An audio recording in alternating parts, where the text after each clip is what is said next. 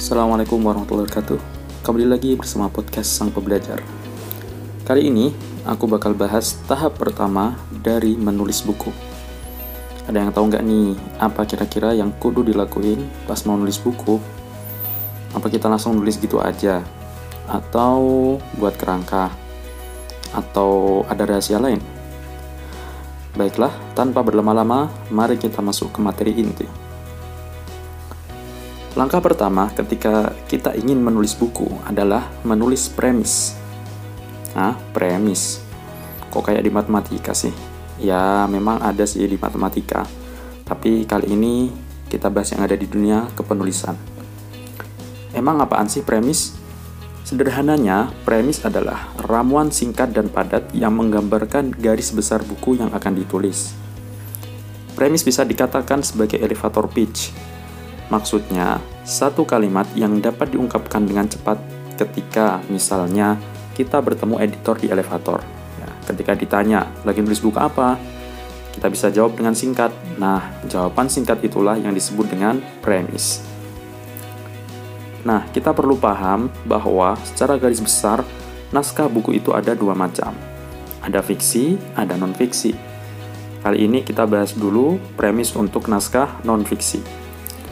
Non-fiksi sendiri ada beberapa macam ya.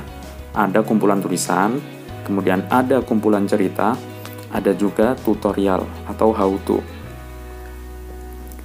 Formula premis untuk naskah non-fiksi adalah jenis naskah plus target pembaca plus hasil. Saya kasih contoh nih. Dari premis buku yang berjudul agar kuliah tak jadi sia-sia ya. Ini buku yang uh, aku tulis beberapa waktu yang lalu. Premisnya seperti ini. Kumpulan tulisan ya ini jenis naskahnya untuk mahasiswa. Ini adalah target pembacanya agar mengoptimalkan potensi akademik dan non akademik ketika berada di kampus. Nah itu adalah hasilnya. Kalau mau dibuat tutorial gimana bisa nggak? Oh, tentu saja bisa. Kita coba buat ya. Contohnya, tutorial untuk traveling ke berbagai negara dengan biaya terjangkau. Nah, gitu kan, jelas. Tutorial jenis naskahnya, kemudian untuk traveling, ya, untuk para traveler gitu misalkan, ke berbagai negara.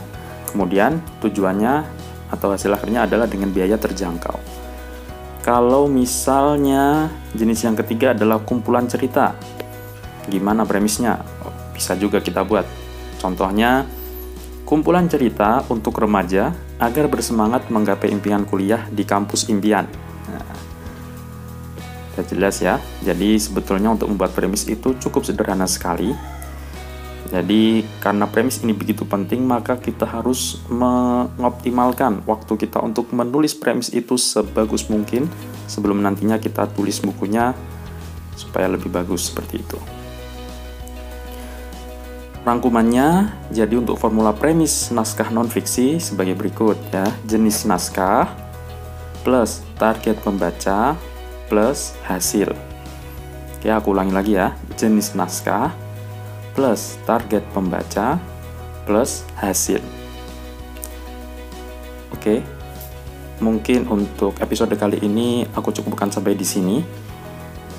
Untuk selanjutnya aku bakal bahas tentang premis untuk naskah fiksi ya yang biasanya cerita seperti novel atau kumpulan cerpen dan semacamnya.